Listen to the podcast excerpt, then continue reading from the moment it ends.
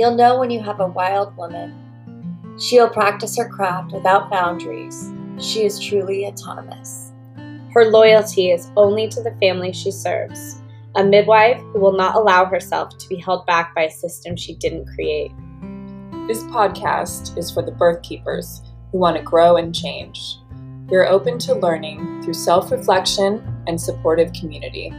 We are creating this space to explore without judgment. We are remembering we were born wild.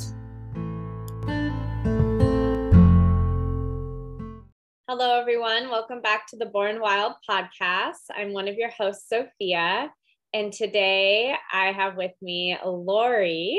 Um, and she's just going to dive right in and introduce herself. And she has um, some amazing birth stories to share. Welcome, Lori.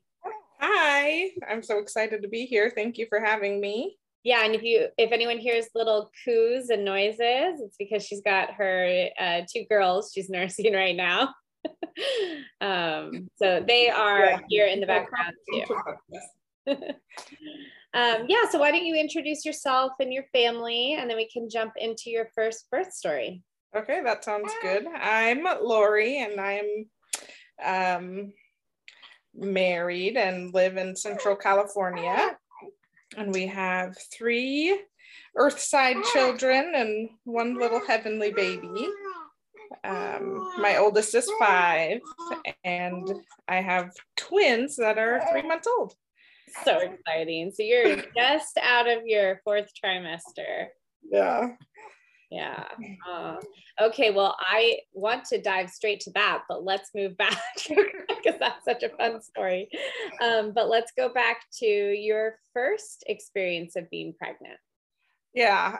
Um, my I was um, Charlie's five now, so we uh, got pregnant and we I didn't know what conscious conception was at the time, but we were trying to get pregnant. Um, and um, the first time I got pregnant, I actually had a miscarriage around eight weeks.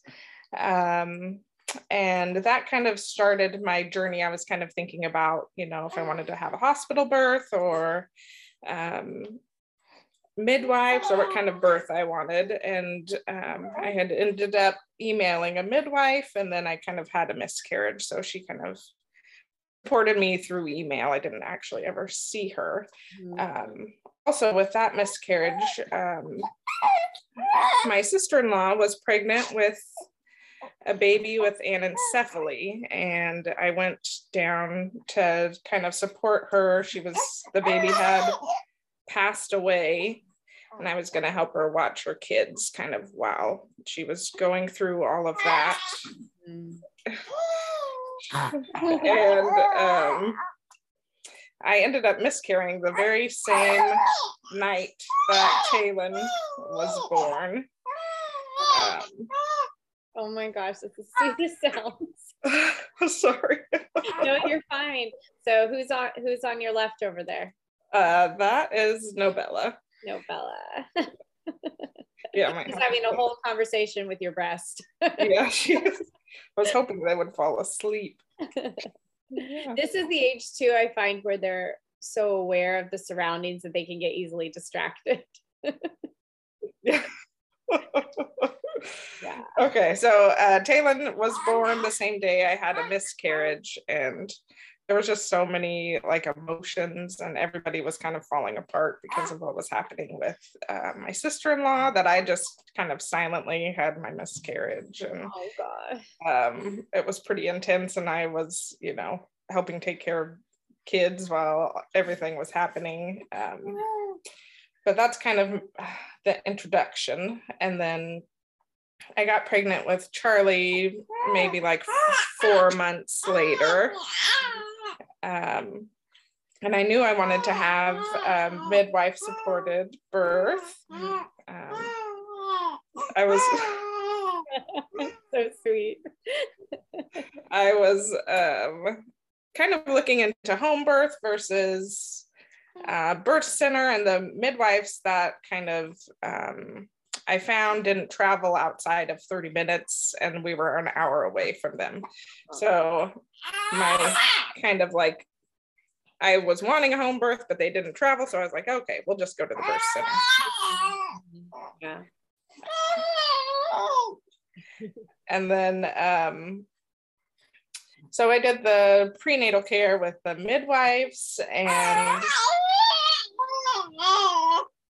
um, I had one 20 week ultrasound, um, but I didn't do any lab work or anything kind of beyond that.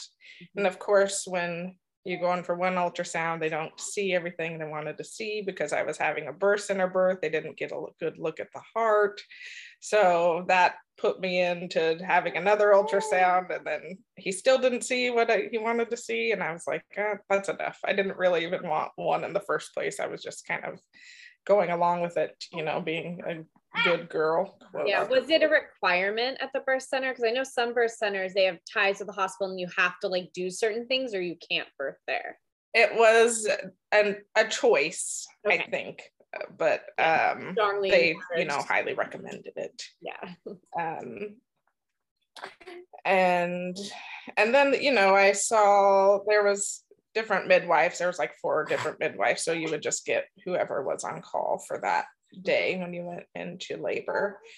Um, and my pregnancy was pretty smooth with Charlie and easy. And um, around 40 weeks, they kind of were like, well, now we have to start doing, if you don't go into labor soon, you're going to have to like kind of the natural induction methods and um, it was just kind of a big worry um, because I wasn't going into labor and I was 40 weeks pregnant. And I didn't, they didn't tell me, but, or I didn't realize that after 42 weeks, they kind of see you anymore. They were, they had, they had this, the hard cut off at 42 weeks. You have to go. Yeah.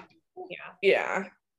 Yeah. Um, so we, I ended up going into labor at 40 weeks and didn't have to do any stress tests or anything. Um, uh, went into labor early in the morning and I, we had an hour drive. So that was really something that we were like thinking about a lot. It's like, when do we drive? Um, so we went a few hours and my contractions were pretty consistent. And I had a friend that lived in the town. So I'm like, well, I'll just go hang out at her house until it's like really time to go to the midwife's place. So I went to her house and then the midwife came over in the early afternoon and I had my contractions were feeling pretty intense. Um, but being a first time mom, I don't know. It's hard to know if it was like intense or if it was just so new you don't know. Yeah, yeah, it's really. Um, so I labored for several hours and the midwife came over and I remember oh I remember thinking I better be more than a three. She checked me and I was like two. So I'm like that kind of just deflated everything. Yeah. Um and I labored at uh, my friend's house for the whole day and then things were kind of picking up in the evening and getting intense and um the midwife had told me to like just eat some food, relax, take a nap. Well, I ate and I threw up and I couldn't really sleep and it was I was pretty uncomfortable and things were picking up. So I went to the birth center around nine o'clock at night, I think. Um, and I still wasn't very dilated. I don't remember, maybe like four. Um, and then labored there all night long. And it wasn't really going anywhere. Um, so they going were just doing you weren't dilating. Dilating, yeah.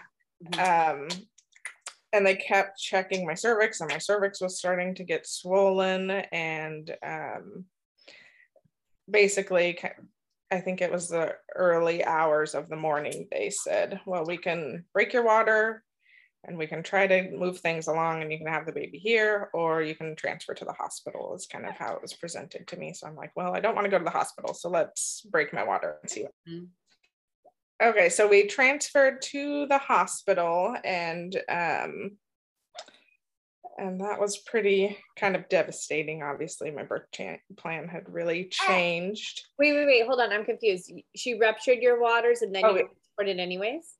Oh, sorry. I um Charlie's heart rate was dropping after they ruptured my waters. Uh, after it wasn't very long. Um, his heart rate was dropping with basically every contraction. Okay. Um, so it wasn't very long after they broke my water that we transferred to the hospital. Um, so went to the hospital and then they suggested an epidural so i got an epidural and then his heart rate was still dropping so they did and i think it's called an amniocentesis where they put water back up inside of you. Um, so we did that didn't help uh, and i pretty much knew when we went through the hospital doors that i was going to end up with a c-section Yeah. um, and that's what happened. So I ended up being in labor for about 45 hours. Um, and then went back for a C section. And the C section was pretty smooth and um, no complications from that. And in the OR, we, we were able to do skin to skin, um, which was nice. Uh, for a little bit. And then as soon as I was back in the recovery thing, they had Charlie there too. So um, luckily our breastfeeding journey wasn't affected and I was able to breastfeed him pretty easily. And um, that all went pretty smooth. But I walked out of the hospital saying I'm never having a C-section again. Um, so In your mind at that point, did you like feel like you knew how you ended up there, or were you feeling like it was like super necessary? Um, what, what was your take from your birth right away, um, as versus like over time processing it?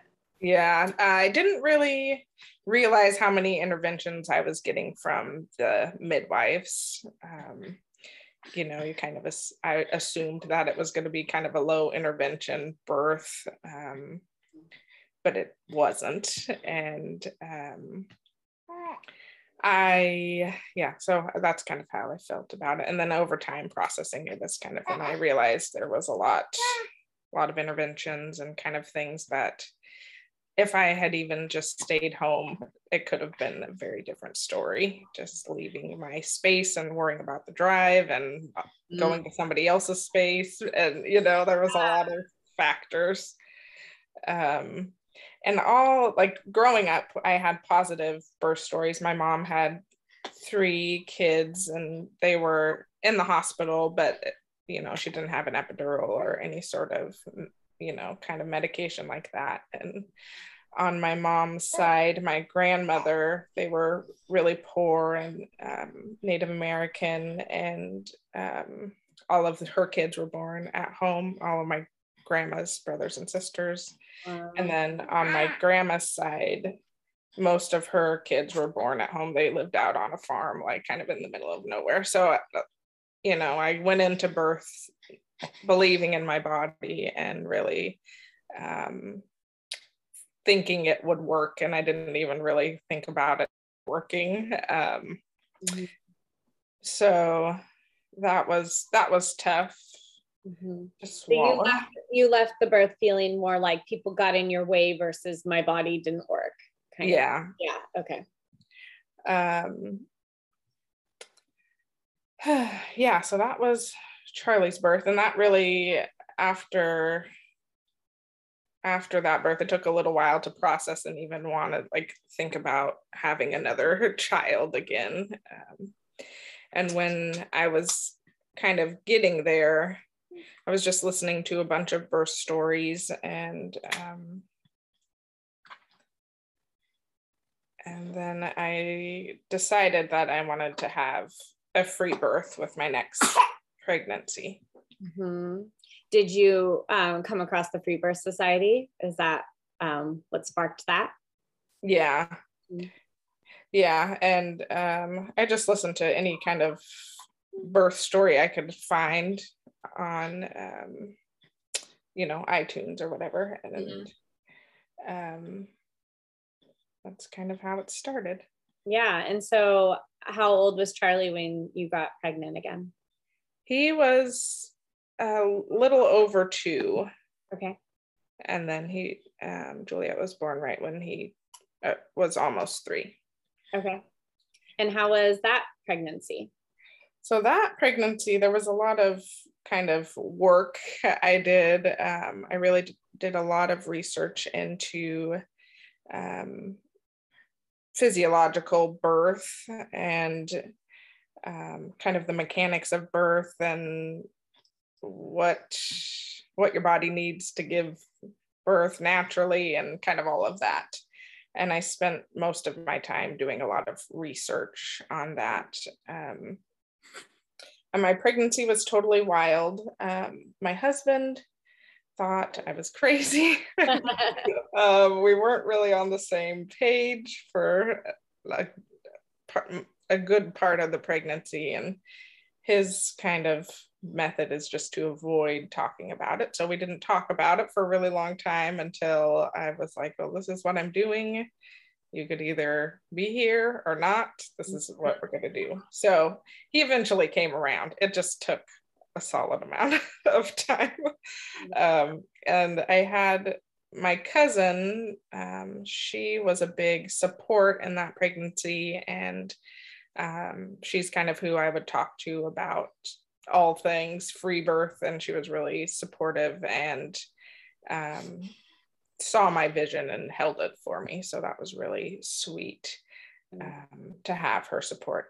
Yeah. So your husband, um, if it hadn't been up to you, what was his like? How did he leave Charlie's birth? Was he like, let's do another C-section? Was was he like, let's at least have a home birth with a midwife? Like, where was he in terms of like future births. I think Charlie's birth kind of had him scared, yeah. um, especially because his heart rate was dropping every time. So he was coming from a place of being scared, more scared than I was, and um, and then him not really being open to talk about it really kind of made it hard. Yeah, yeah. um, but eventually, we were able to have conversations about it, and it was you know we smoothed things over before the birth but um yeah.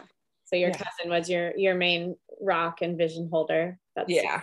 glad you had somebody.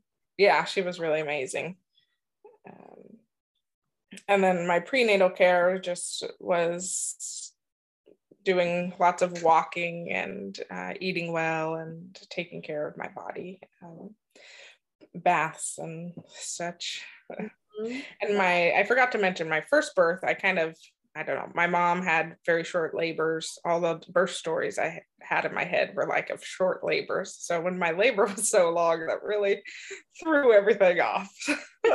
well, there goes that theory. One of my students was just interviewing people like, what was your, oh, wait, no, no, maybe what she was asking, yeah, was what was like your birth like when you were born? And she was wondering if people like paralleled their own birth stories and yeah so um but again it's like hard to know if you um had stayed in your right. safe space you know versus being at a friend's house in a birth center. Yeah. Yeah.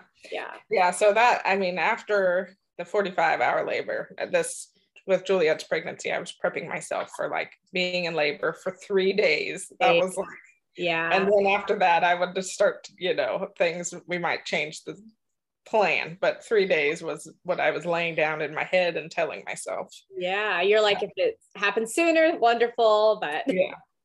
and I think that was really helpful. And I think that would be um, some wisdom I would pass on for another first time mother is just to expect to be in labor for a really long time because once that, you know, short labor thing gets in your head and it's not short, that really messes with your mind a little bit.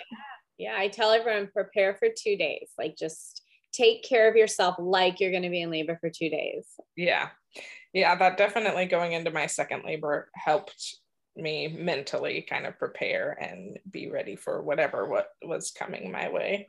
Mm-hmm. Um, so um, Juliet's pregnancy was pretty easy. Um, I had I tend to cook babies for a while. So she, I was kind of coming up on 40 weeks and then 41. And then I went into labor at 42 weeks. Mm-hmm.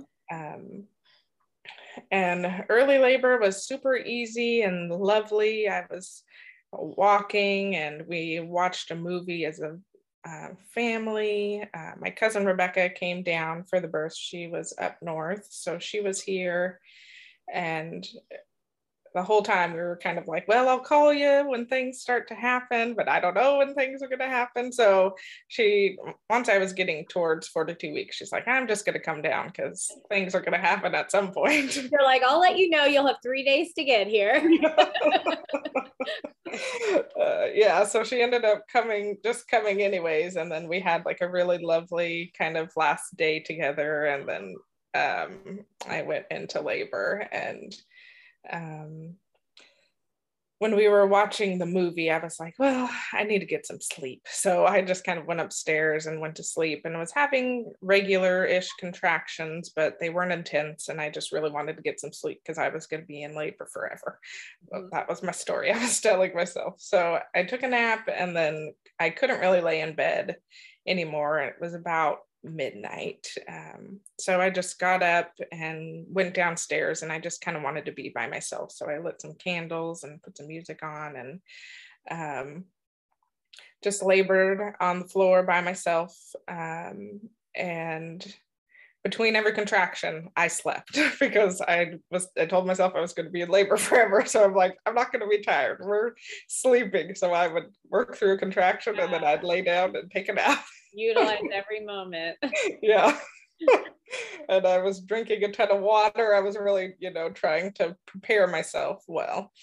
Um, and then my labor kind of was intensifying, and I had a really big contraction. I was downstairs, and our room where my husband was sleeping was right above me. So I'm like, well, when I'm ready, I'll just yell, and I'm sure he'll hear me. Well, I yelled, and he didn't hear me. Oh, no. Rebecca had the door open and she heard me go downstairs. So she was just kind of like listening and kind of peeking in on me. I didn't even know she was awake. So when I yelled, she kind of came running down the stairs. She woke Russ up and came. And then, right as they got to the bottom of the stairs, I'm like, I'm gonna throw up. So they like found a pot real fast and I made it into the uh, bucket or whatever. And then right as I was throwing up, my water broke. Oh. And um, it was all pretty intense. And that was pretty much transition. I think that was happening. And then um, let's see. And then we, I wanted to get into the tub. I was ready to get into the tub. So I went upstairs and got into the water and that felt really good. And uh, Russ, Russ was really nervous. I could just tell. And he kept running away and he had diarrhea. He was like running away to the bathroom. and then Rebecca was there and it was kind of funny uh, and he was a mess. And then um, I had a pretty big connection and then there was like something that came out of me. I'm like, well, that doesn't feel like a head. So I felt and there was a foot. Mm. Um, and I was pretty sure Juliet was head down when labor started. And then I think at some point she was wiggling a lot in my um, labor. I think she had flipped mm. in labor. Um, so I had one foot out of me and I'm like, okay, this is this is gonna make Russ nervous. Let me just kind of think about this. And then I told Rebecca what was going on. Um, and then we just got out onto the floor and I said, okay, let me just get her out as quickly as I can.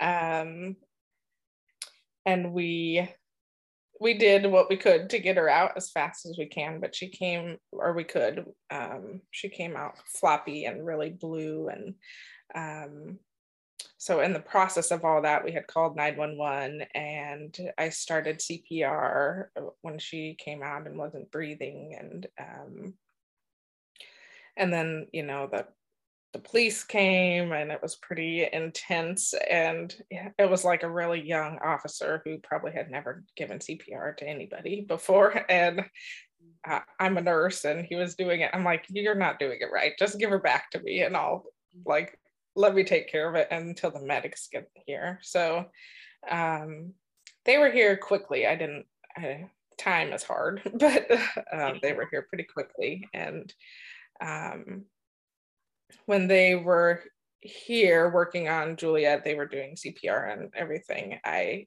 birthed the placenta pretty, just kind of moved over and birthed the placenta pretty quickly. And then, um, she was still attached to it. yeah. Okay. And then when they when they got here, they were starting, you know, they cut the cord and kind of did all of that. Um, so somewhere in between there, I birthed the placenta while she was attached, and then they just disattached her, or whatever, cut, Yeah. cut it off, and then took the placenta with them as well. But they were doing CPR and kind of basically just got got her up as fast as they could and ran out the door because she wasn't stable. Um, and the medic told my husband, he was like, "We're gonna fly, so I don't, I'm not, I don't want you in the ambulance, but hop in your car and follow us to the hospital." oh, like go fast, not helicopter. Oh yeah, sorry. Like we're gonna drive super fast. Yeah.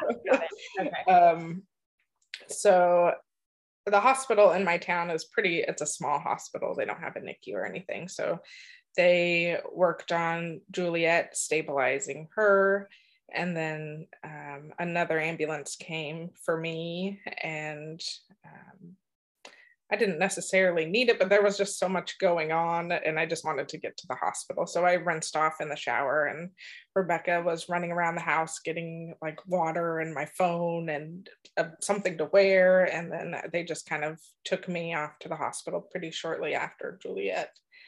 Um, and of course, I was bleeding because, you know, I didn't have my baby on me and there was a lot going on. So I was bleeding quite a bit. Um, and when I got into the hospital, they promptly jumped on my uterus and gave me a massage and i almost punched the girl that was massaging me. It was horrible. It was awful. Mhm. um, and she wasn't very kind. There was just a lot um, going on. And i was kind of questioning what they were doing to me and because i work in the healthcare field and um, You're at the same hospital as her. yeah we were kind we were kind of like a few doors away from each other Okay. so russ was with juliet kind of watching everything that was going on the out you know outside of everything that was going on and then i was a few doors down Okay. so uh, the nurse went to get russ because he was right around the corner and told russ that uh, i wasn't behaving. And I wasn't in line and he needed to tell me to behave. So Wow. um i found this out later obviously but russ kind of looked at her and laughed and was like uh she's her own person and she- i mean she'll tell you what she wants to do but i Yeah. can't control her. Oh, yeah how disgusting is that? So nasty. It's Uh, like a little unbelievable, and you hear it over and over again from Right. women. You know, it's like, uh, so gross. Yeah. yeah it was really awful um but i ended up getting pitocin and kind of my bleeding was under control and they moved me to the um, ob floor and then juliet was still in the er part and they had called Did they um, give you like pitocin or like did they do anything other than monitoring you and jumping on your uterus and i think they gave me pitocin pitocin? Okay. yeah and that was i don't know if it was i think it was just one dose but i don't i don't know Okay, yeah. um and then they were still working on stabilizing juliet and they had called the nicu that was an hour away and they were putting the team together to come down and pick her up so they had were getting a neonatal physician and the whole and a nurse and the, the transport team um, so I went into the OB room and then um, an OB doctor came in and kind of checked me and they told me I had to pee on a, be- a bedpan and I didn't feel like I could. So they put a catheter in me and um, and then the physician came in and he was like, well, you have a tear. I'm going to stitch you up. I'm like, well, how bad is the tear? He's like, well, it's like a first degree. I'm like, okay, don't stitch me up. And he said, "Oh, well, what do you want me to do for you? I'm like, I really don't want you to do anything. Leave the room, please. yeah, he was such a jerk. Uh, so he left, and then um, not happily, but he left. And then um, Juliet was like kind of stabilized, and they had her in a little isolette thing and brought her in so I could see her really quick before they left. Um, so I got to see her and touch her and say hi, and then they took her to the hospital. Um, and I uh, told the hospital, I said, I'm gonna go see my baby. So you could either discharge me or I could sign out AMA. And so they just discharged me and then um, we headed down south to see Juliet. Mm-hmm. Um, and when I saw her at the hospital, she just didn't look good or, you know, um, I've worked in the ICU for a really long time and I she just I could tell it wasn't wasn't good. So I was while we were driving down there, I was kind of trying to prepare my husband that probably wasn't going to be good news. Um, and it was going to be a really hard, awful day, even though it had already been a hard, awful day. Um, so we got down there and they were working on her. So we didn't, we sat in the waiting room for hours. and I was, you know, freshly postpartum, bleeding everywhere. It was really horrible. Um, but I, I was like, well, if I'm, you know, if I can't see her, can I pump? Because I want to, you know, get some milk. And they were like, okay, you can come back. We'll send you in a back room. And then I thought, okay, this isn't good. If they don't want me to pump, like there's, it's not good news. So um, there was like a big family meeting and um, she just didn't have, she just wasn't well and kind of was on the verge of dying. Um, and instead of making her suffer, Russ and I decided we wanted to just make her comfortable. Mm-hmm. Um, so my dad and his parents and my sister came and we all got to hold Juliet while she was on the ventilator and say hi and bye and um, and then once they took the breathing tube out they extubated her we just held her and sang to her and um, had some really special like last moments with her. Uh, it was really awful and hard. But it was really special time. I'm grateful that we got to um, just hold her and sing to her. And she was really strong and she stayed alive for a couple hours. So we really got it was hard to see and it was hard to like be in it but it was really special that we got that time because that was the only time yeah. we got with her and my sister-in-law um, set up the I, don't, I forget what the company's called but they come and take pictures yeah now i lay me down to sleep yeah mm-hmm. um, that so they came and took pictures with her which are really special and mm-hmm. um, I'm very grateful that my sister-in-law uh, set that up for me, and she knew about it because she had a stillborn baby. So um, it was it was special. Oh. oh. So intense. Yeah, it was really really intense. Um, was was there ever any like conclusion that like she just was stuck too long or like why you know like what what happened um there uh, there wasn't really a conclusion but we didn't really ask for mm-hmm. one either i was just i just you know her story was that she came and she went mm-hmm. and that was her story. I didn't really need an explanation. Yeah. Um, yeah. Did the hospital like ask any questions in terms of like were you free birthing was this like the baby just came so fast was was there any questions about that and how were you treated depending on the answers you gave um my husband, uh, he, you know, he went with the baby at Mhm. to the first hospital and he told the truth, which uh, if we were talking and, you know, we could have had a pre-conversation about this thing. Yeah. Maybe don't say everything, but um, he told told them that there wasn't a midwife and there was a lot, a lot of judgment and it was pretty harsh from the first hospital Mhm. um, in the NICU, they were really amazing, and they it didn't seem to change the care that we were given, like the story that we had, and obviously part of that is that I look very white, so I think that um, played a part. If my skin was darker, there would have been more questions. I think. Mhm. Mhm. Yeah. Um, What is that like fourth trimester like? Um, because I assume your milk still came in. And, Oh yeah, that was really really hard.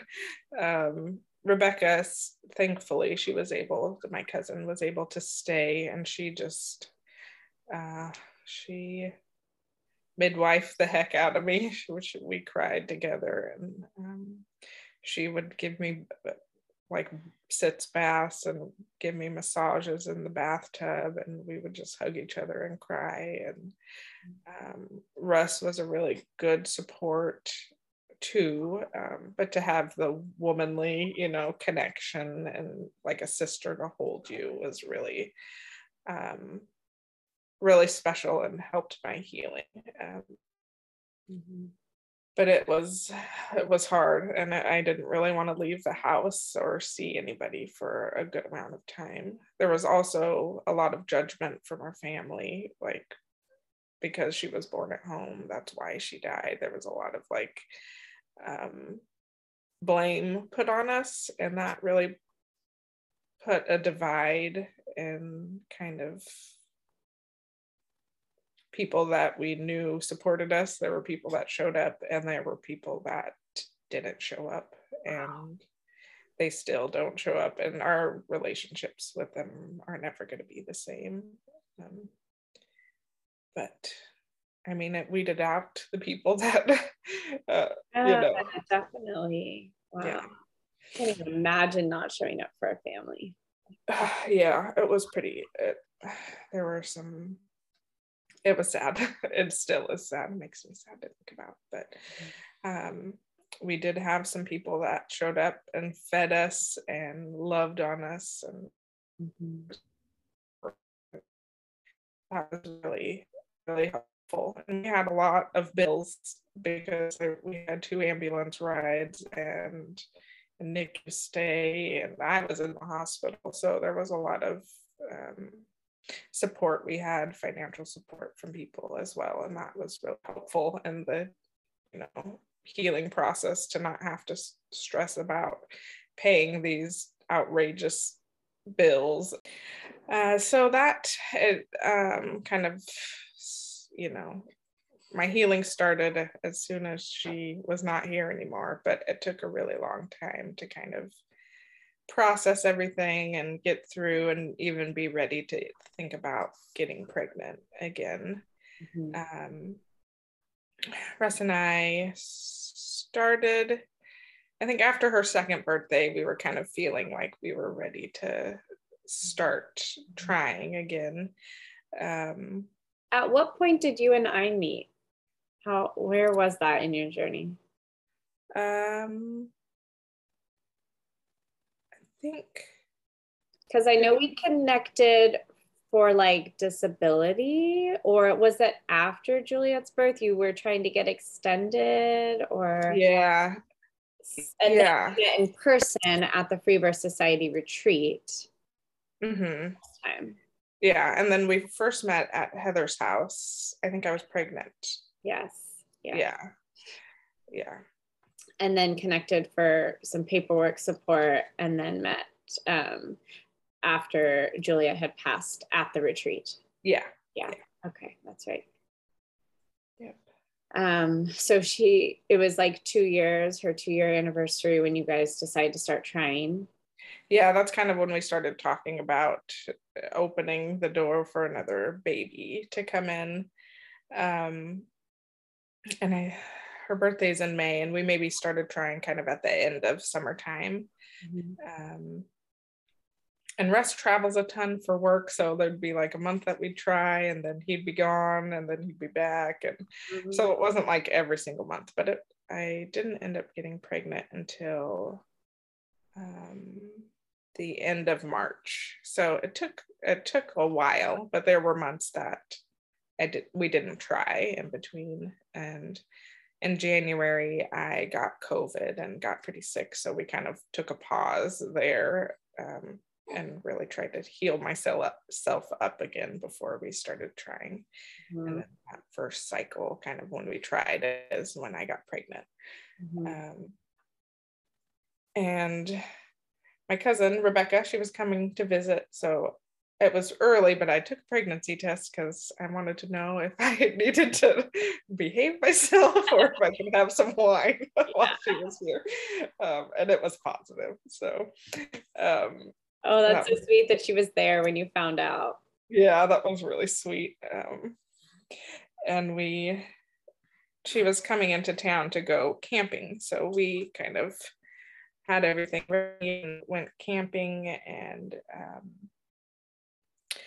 our conception was very conscious and we kind of lit candles and had like a really sweet you know ceremony um, to bring a little baby into the world. And um, i felt very spiritual this pregnancy. There was a lot of spirit work happening versus with juliet. It was like a lot of research kind of physiological birth and all of that.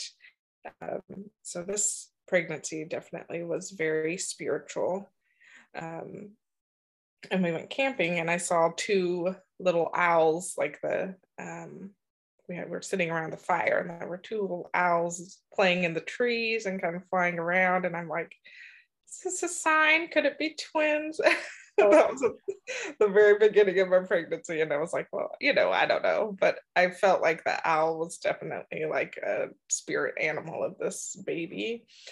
Um, so I have a question. At what point do you and your husband start talking about if we do get pregnant, have a baby, where's this baby going to be born? Was it before you even decided to get pregnant and start trying? Like where because yeah. i because i know and as the listeners are hearing he wasn't 100% mm. on board and i could imagine what that experience could do to a relationship. It could go one of two ways. And so yeah. can you touch on that a little bit and what those conversations were like yeah, thank you for asking that. We um, were very clear in our, um, after Juliet's death, it really brought us closer and we were able to communicate better. And we had many conversations about what this next pregnancy would look like. And he was 100% supportive.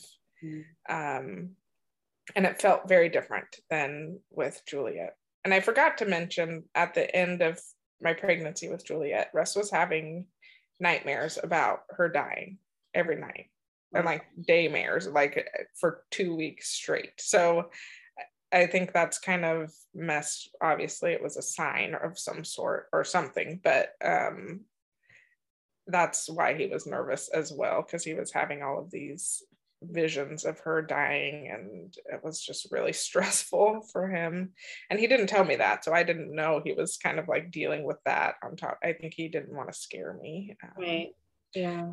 um, but this next pregnancy with the twins he was very supportive and we had many conversations about what our pregnancy would look like and he um, supported my decision to do whatever i felt like was right um, so that just made the pregnancy so much easier and less stressful with his you know support and um and from the very beginning were you decided that you were going to stay home to birth or were you trying to like feel out how the pregnancy unfolded where, where was your mindset on yeah. I yeah, I wanted another free free mm-hmm. birth and um, wild pregnancy. I that just um, with Juliet's pregnancy, it was just so amazing. Uh, even her birth was like so beautiful, as you know, the outcome was not what we wanted, but her pregnancy was beautiful and her birth was beautiful. And um, I really stepped into who I am as a woman because of her birth. And uh, she really showed me my power. And um, it's a really special gift that I'm so thankful for. Um, so I was definitely wanting to do that again. Um, yeah. Okay. So then you had a wild pregnancy and um, yeah.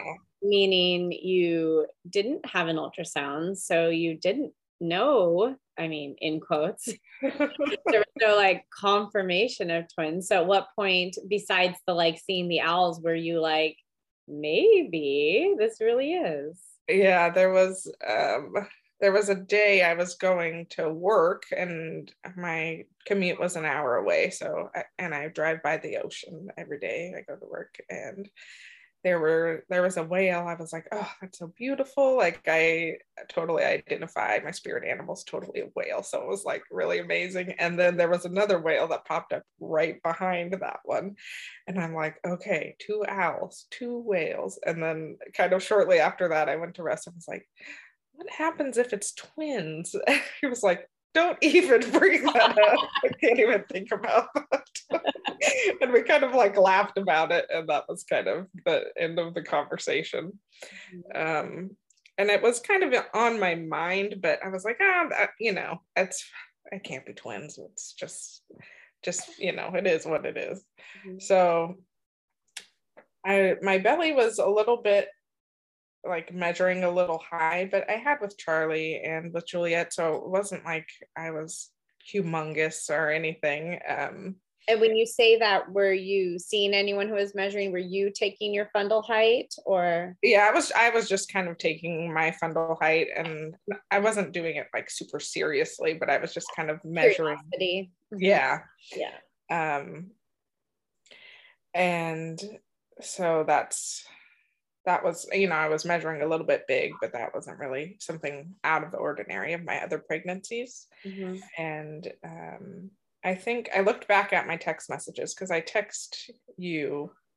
Well early in our my pregnancy i asked if you would support me kind of through um, virtually. So if i needed your help in the birth process i could facetime you. And then we also met and had like prenatal sessions um, so that was really lovely. And um, we had a prenatal session scheduled or something, and I text you and I was like, I just felt two hiccups at the same time. In like different spots of your belly, right? Yeah. You were like, oh, wonder. And then you got out your fetoscope, right? To listen. Yeah and I had I had been kind of playing with the fetoscope and had found a heart rate up high, and then the next time I listened would find it down low, or um, but turns out there was two babies in there. So. Not just one really wiggly one. yeah, I remember when you texted me, you're like, there might be twins, but uh, we will find out eventually. yeah, there wasn't. I mean, I would like, some days I would feel like, oh, there has to be two. And then other days I would feel like, oh, I mean, maybe I'm just talking myself. Like, maybe I want to, maybe like, yeah. uh, I don't know. I didn't feel it like as sure as a thing. But some yeah. days I felt real sure about it, and some days I didn't. I know that that text piqued my curiosity. I was so excited. uh, yeah, so that was that was kind of I mean, I had kind of thought about it my whole pregnancy, but at the end of my third trimester when I felt the two hiccups, like that was kind of on my mind. Mm-hmm. And we really started to, I kind of asked you for some resources about twin births and kind of um, just mentally prepared just in case it was two, but there might only be one. Right. Um, and it was hard for Russ to not know because and he was like he was in such a good place and was totally ready for one baby. And then when I told him I had kind of talked to Rebecca about there being two later in my pregnancy and then hadn't mentioned it again to Russ, but then when the hiccup thing happened, I was like, well, he needs to know that there might be two there. so after that happened, that kind of threw him off a little bit. And we really had, I'm like, don't go on your phone. Don't Google twins. Mm. Stay off your phone. Really just like, we'll talk to Sophia. We had like a birth team meeting, and um, that was really helpful for him. That kind of like answered some of his questions and he was able to drop back into a good place again but for a minute there he was like kind of nervous. I can imagine yeah. Um, yeah that was um, pretty intense. Um, but my prenatal care i, I um, went to a chiropractor this pregnancy and that was really helpful. Um, this pregnancy was hard really hard, mm-hmm. a lot harder than my other two pregnancies. And I thought, well, it's been two years since I've been pregnant. I'm getting old. Like maybe that's I'm, you know, I'm older than I was. Maybe that's why it's so hard. Because with Juliet, I was like 39 weeks pregnant plucking weeds out of the backyard and just like really active and with Charlie's pregnancy. And this pregnancy, I was like struggling to get off the couch at 34 weeks and it felt hard to move and my belly felt really heavy and it all makes so much sense now, huh? Yeah. yeah. and somehow I managed to work until 36 weeks, which and not just work, but as a nurse. Yeah. 12 hour shifts. yeah. and my last shift was oh it was a it was hard. Mm-hmm. um yeah, so we I survived and somehow didn't go into labor uh, before before I was done working. Um I did a lot of walking kind of in the beginning of pregnancy and then towards the end I was just so tired. I would get Charlie off to school and I would just come back and sleep. And um, my priority was resting. And I felt like my body was asking me to rest and not like move and be super active. So I just kind of honored what my body was asking. Um, and this pregnancy, I was starving. I would I like eat so much food and I would wake up in the middle of the night hungry. I hadn't, that wasn't something new for me. I hadn't woken up in the middle of the night hungry with my other pregnancies. So I had like snacks at my bedside. like, felt like I was always eating. um, and I tried to kind of follow the brewer diet, really, like lots of protein.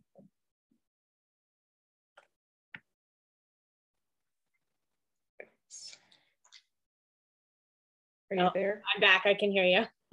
okay. Um, yeah, so I ate a lot and then drank lots of like um, tea. I had some tea from Heather, the Moon and Honey Mama. She has like really amazing prenatal tea and just drank tons of that. Um, yeah, so that was kind of my prenatal care and then it was Christmas time, and I was just trying to survive seeing family when I really just wanted to lay lay down and not move. Uh, but we made it through Christmas week and kind of everything that was going on.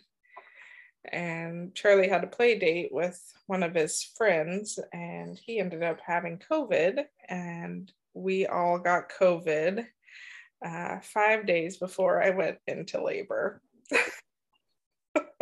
it's so not fair. It's so not fair. Um, luckily, my I had COVID the year before, pretty bad. So this COVID round was easy, really. Um, and the whole house came down with it. So we were all kind of. Uh, Rebecca had come back uh, to be with me for the birth, and um, she actually came down early because her house was full of COVID. She was trying to avoid it so she wouldn't give it to us. And then we ended up giving her COVID. um, at least she was here with us. yeah. Yeah. We'll all be sick together. Yeah. get and, it out of the way before the babies got there. I mean, honestly, it was turned out to be a blessing, but it was stressful in the moment. I bet. Because um, uh, how far along were you at that point? I was 39 weeks. 39 yeah um and we kind of i just took it really easy and rebecca just made a ton of food because she knew we were all probably going down. So we had a ton of food and we weren't really hungry, but I was forcing myself to eat because I knew I needed to eat to feed the baby, you know. And um, like I said, I it, I didn't feel good for maybe three or four days, and then kind of the day that I went into labor, I started feeling pretty better. Like mm. not 100% but i was pretty much back to my baseline.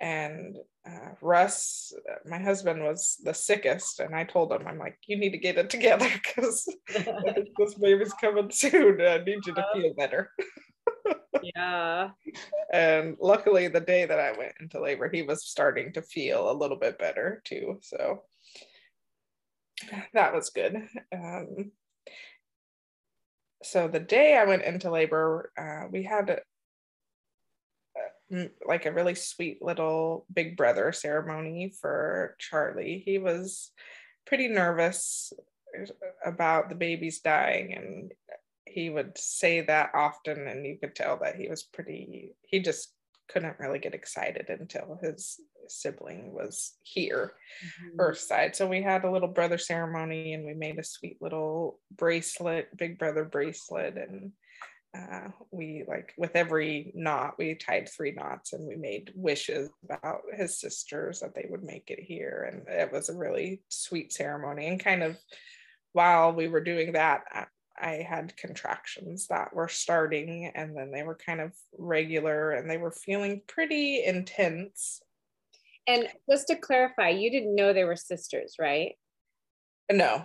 Okay. No. Okay. So when you were tying the knots, it was just more for the baby. For the baby, the one baby. That yeah, we yeah. knew there was one baby in there. Yeah. So yeah. Just...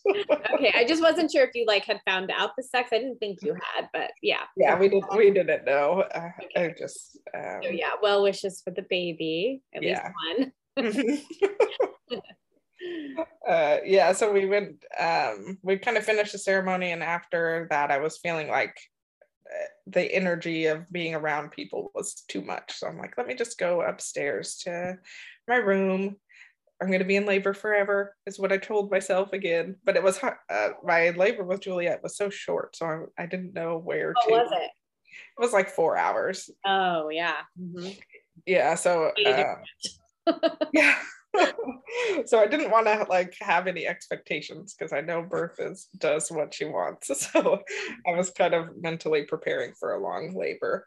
Um, because it's always better to do that. yeah.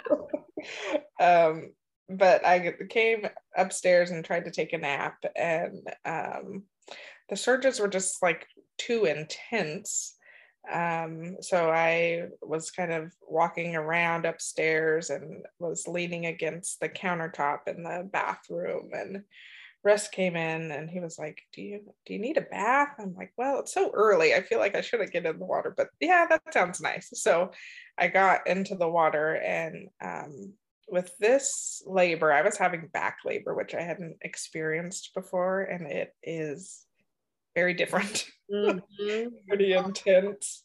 Um, so I was in the tub and um, Russ or Rebecca, they were like pouring warm water on my low, low back, kind of butt crack area, and then, or on my belly, depending on how it was laying in the tub.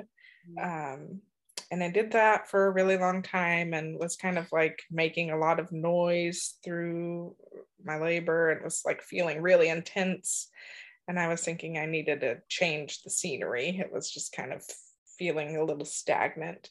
So um, I went downstairs and downstairs is kind of my birth vision. I envisioned giving birth like next to the Christmas tree and in front of the fireplace. And um, when I was upstairs, Rebecca had set up my altar downstairs and had the candle going. I had a birth candle, and it just looked so beautiful downstairs when I got downstairs. And I labored there for a while and was kind of making a lot of noise. And then I just felt like I needed to change things up. So I started really breathing through my contractions and kind of not making as much noise and just really focusing on opening up and staying calm. And I was on my, um, I had like a doggy bed that hadn't been used for a dog, but it was like a big, really yeah. comfy pillow, which I highly recommend. Yeah, good really, knee support. Yeah. so I had that on the floor, and then I had a like a birth ball that I was leaning on with a blanket on it. Um, and then I had a, a heating pad that you microwave, and then that was on like my lower back because my lower back was just really hurting with the back labor. Um, so I did that for a while, and then it was weird because I had never labored in daylight before, so I kept thinking this is so weird. Are you there? I'm here. Yeah. okay. Um, you just froze there. Okay, so um, so I kept thinking it was weird to be laboring in the daylight. It was just felt so not right, and I didn't envision myself being in labor in the day. Um, so the day passed finally, and it was kind of getting dark, and um, I looked up at the clock and it was like nine o'clock, and I'm like, oh, these baby or this baby, I didn't know there was two. I'm like, this it's been forever, and I don't think they're coming tonight. Just doesn't feel like it. We're good. I, so I told Rebecca and the rest, I'm like, you guys need to get some sleep. It's going to be a really long night.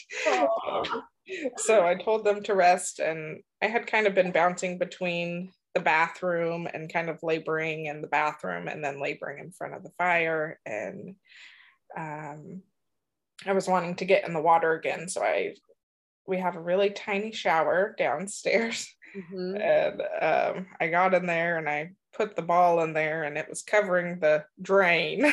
Oh, no. I had to like smash it against the wall. it's like a really tiny shower, but uh, we made it work. And I was in there for a while and I was feeling like I had to pee, but I couldn't really pee. And then I would asked Rebecca to call you because I was worried about having a full bladder because it had been a while since since I had really had a good pee.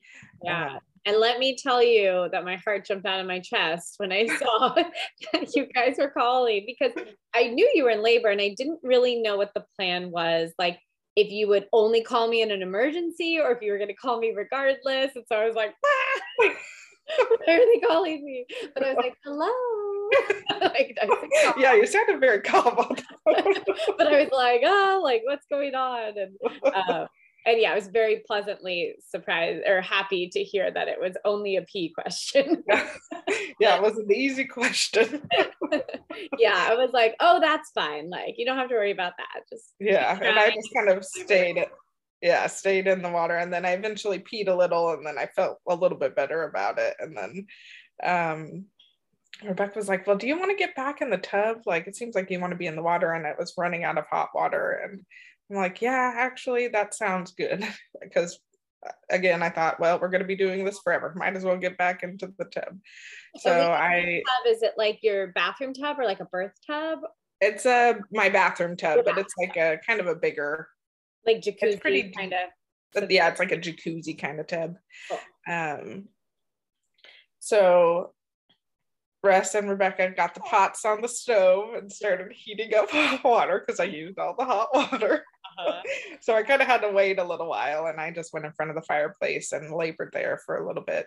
Um, and I was really shaky um, kind of through most of my labor towards the end. I was and it, I was like, well, is it cold or is it hormones or kind of what's going on there? So I covered myself in blankets and um, was still feeling pretty shaky. And then we made, once the tub was ready, I went upstairs and into the tub. Mm-hmm. Um, and Rebecca and Russ were there. And um, I still felt like labor was feeling intense, but it was, didn't feel like it was almost over. Um, and I turned, I was laying on my back in the tub and I was feeling like I wanted the water on my like lower back. So I turned over and then they were pouring water on my back. And I'm like, Russ, can you get a little bit more hot water? Because I need more water in the tub because my belly's so big. It would, I just needed a little more floating space. Um, so he went downstairs to get some hot water, and I had one really intense contraction. and Nobella like literally shot out of me. While he was downstairs. While he, so he totally missed her birth. It was like, and I'm like, Becky, call Russ, you know, and she's like yelling his name, and wait, uh, so but she was like helping me. Was she born in her water bag? Did your waters break? Like what? I, I think it all kind of happened at once. Okay. Yeah.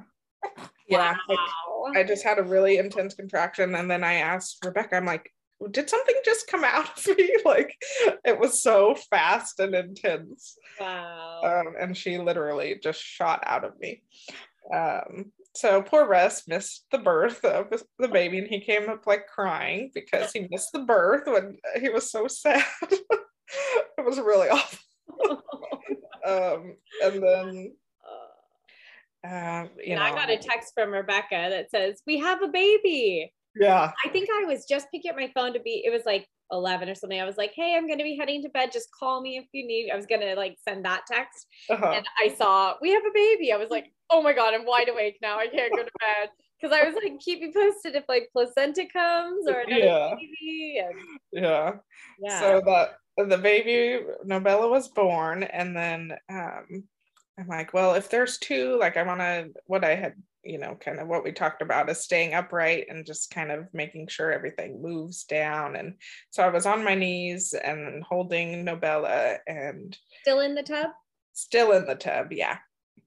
And then um, I had a pretty intense contraction, and I thought, there's probably another baby. And Nobella was tiny. She was like, I mean, we measured her later. She was like five pounds, six ounces or something. So she was pretty little. Um, and I had a pretty big contraction, and then I was thinking, yeah, there's probably another baby in there. And then a couple contractions later, another baby came out. Uh, Olive came out, and she was breech.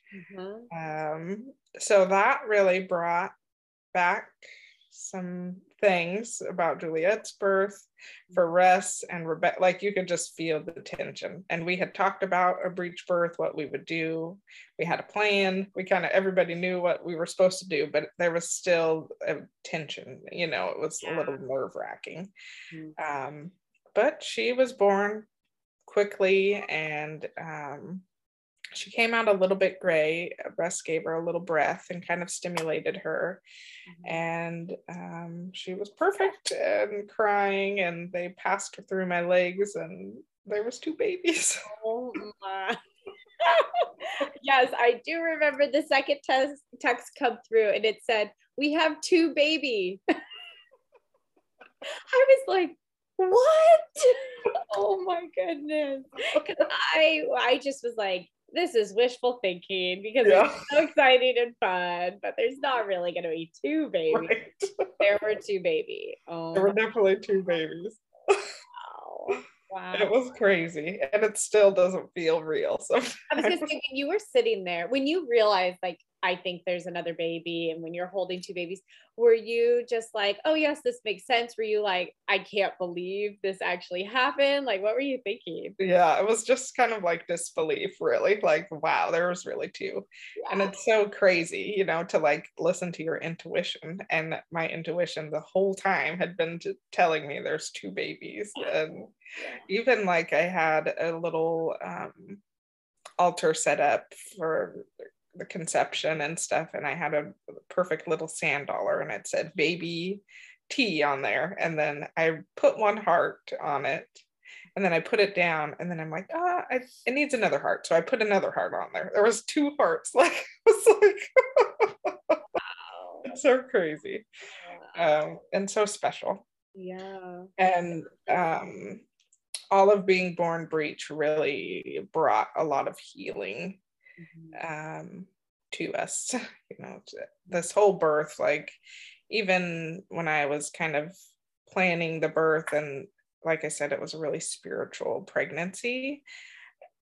It really um, my ancestors. Like this whole birth was healing my Native American ancestors and um, myself and my mom. Like there was so much healing going forward and backwards in the generations. Um, it was really really special. And I know you you touched base on um, Olive being breech and that you had a plan on what you would do. Did she just come flying out too, or did you either of you help her out, or what was? Because I know you mentioned that there was like a little bit of like angst that came up. Like, did it take a little while for her to be born? What what was that like? she was born um, pretty quickly. I don't know exactly the timing, but she was born up to her head pretty fast. And then her head was there for like a little while. And Russ was starting to get nervous. So she, he was getting ready to kind of like help her head be born. And I was pushing at the same time. So he was kind of helping and I was pushing. Um, and then she was born pretty yeah. fast. We both like, just get her out. Yeah. Yeah. yeah. Mm-hmm. Okay. Wow. Wow, wow. And then you have two babies. Yeah, and then there was have, did you have like two I doubt you got like two car no. seats because you don't want to have like a car seat. Right. Extra. Yeah. But Russ and I talked about it. We were like, well, what should we do? And he was like, well, if another one comes, then we'll just buy everything. Yeah. so um and we had everything we needed for one baby, but we we had to get all the things we needed: more cloth diapers, more of everything.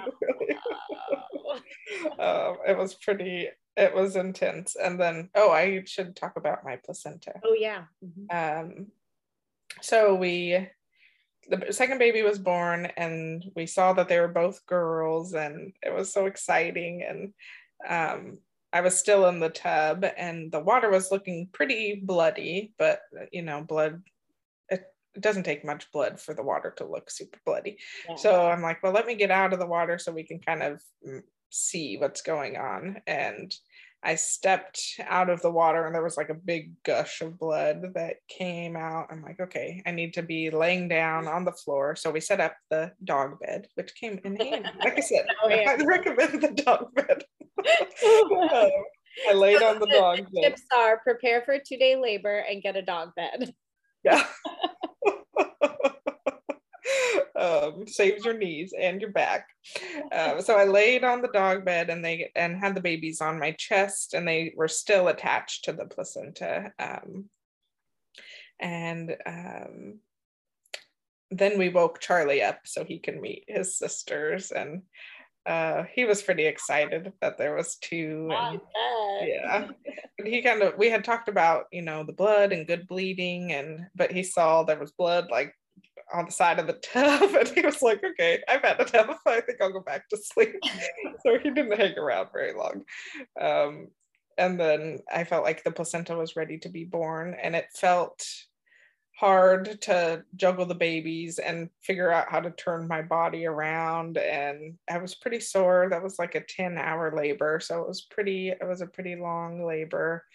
Um, so we ended up cutting the t- clamping and cutting the umbilical cords. And then um, after we did that i just kind of got up on my knees and the placenta was born just right it was ready to come. And um, that was probably maybe like 30 45 minutes maybe closer to 45 minutes after they were born. Mm-hmm. um, and then i made my way i took a quick shower and then made my way to bed and snuggled my babies and it was so perfect so sweet and so um do you know if they're identical i think they're identical um their faces look the same. They have like a little bit different head shape. Mm-hmm. Um, and Nobella has more hair than Olive. Olive's like losing her hair, hair and Nobella's hair is still growing. So their hair is like a little bit different, but their faces look the same. So I'm not going to do any testing or anything, yeah. but they, there was one placenta and they look pretty similar. Uh-huh. Um, what what's it been like nursing two babies? It's pretty intense. It was um, after they were born, we were still in like COVID quarantine, which actually was perfect. so nobody could come over. Uh, we just literally stayed in bed naked for the first week. It was so perfect. And uh, that really helped establish breastfeeding. Um, but the first few days, it felt like my nipples were going to fall off because they were constantly being sucked on. they weren't getting a break at all, really. Um, but I did have some nipple cream, and that really, you know, that helped. And um, once my milk came in and they were actually like nursing. That helped as well. Um, and I've kind of figured out how to tandem breastfeed, and that's basically what we do most of the time.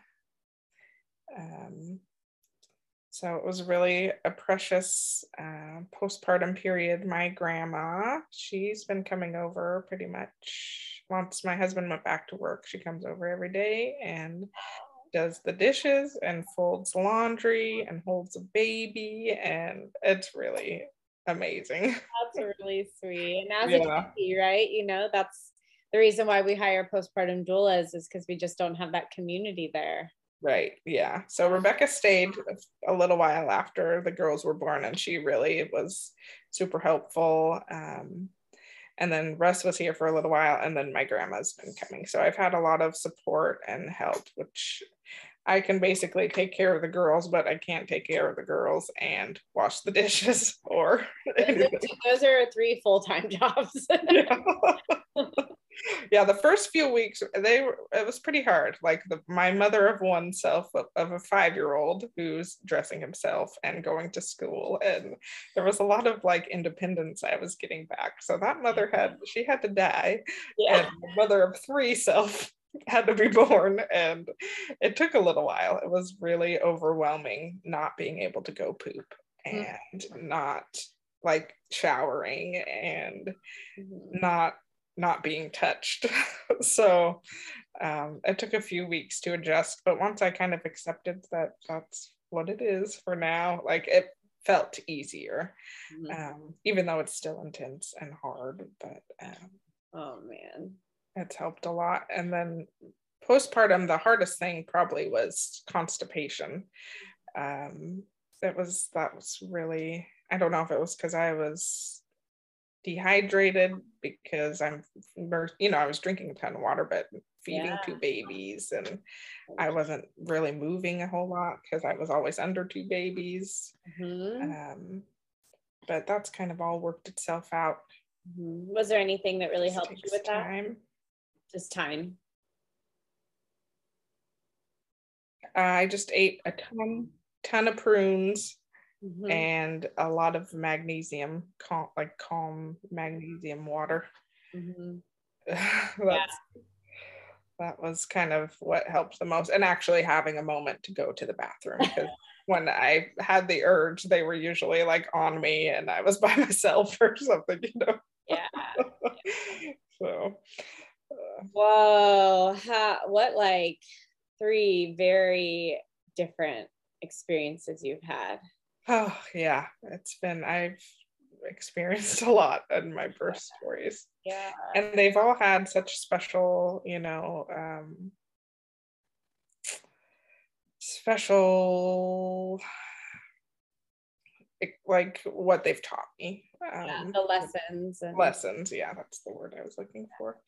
Um with Charlie's birth, I really taught me to surrender. I think that was part of me not progressing. It was I didn't surrender. And growing up, my mom had passed away when I was 19 and my brother was eight. And I was already like, since there was an 11 year gap, I was already kind of like a mother figure to him and watched him and helped raise him. And um, after she passed away, I was really a mother figure and there was no like surrender at all. So, and before then, it was just like go, go, go, you know, be perfect, do all the things. You know, you can't not be good at something. And um, so Charlie's birth taught me to surrender. that was the big lesson there. And Juliet's birth showed me who I am and brought me to my power and taught me love and a whole different level. And uh, the twins brought healing, so much healing. Mm, wow, that's beautiful. And thank you so much, one, for sharing all your stories, but specifically Juliet's, because it's such a vulnerable story to share, like you expressed with having family rally around you and then also like practically disown you and judge you um, mm-hmm. and to share it with you know potentially complete strangers who could be listening. I can imagine that you're not the only one who has been through this experience um, and you know it takes hearing the stories to um, to like be able to find other people's healing within it. Yeah. Yeah. Loss is so intense and we either you know just like move on from it because it's so uncomfortable. Don't talk about it um, but but these stories need to be shared so thank you for being willing to share it.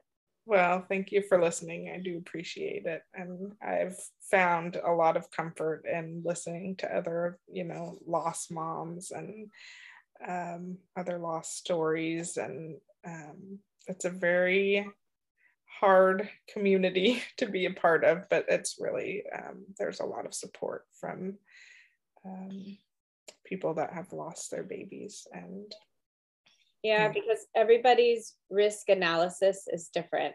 For one person, giving birth at home and assisted would be way too risky. And for somebody else, going to the hospital would be way too risky, you know, and like babies die in hospitals all the time. So it belongs to the family to make their own risk analysis of what they're, you know, willing um, to risk and where they're willing to risk it. Um, right.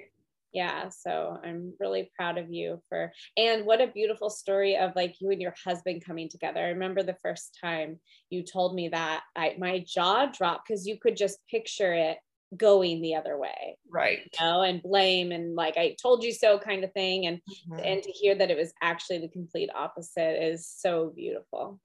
Yeah i'm so thankful it went the way it did because like you said it could have easily gone the other way and yeah. um, uh, yeah. well i'll let you get back to your to your little ones but thank you again for for sharing. Oh thank you so much sophia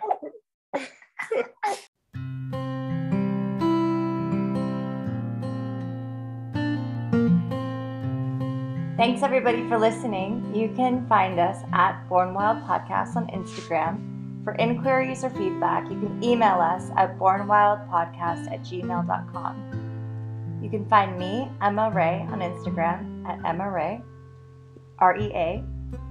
Sophia at sophiabirth.com and me, Leah, at Bay Area Home Birth. We would really appreciate it if you would rate and review us on Apple Podcasts. It helps us reach more people.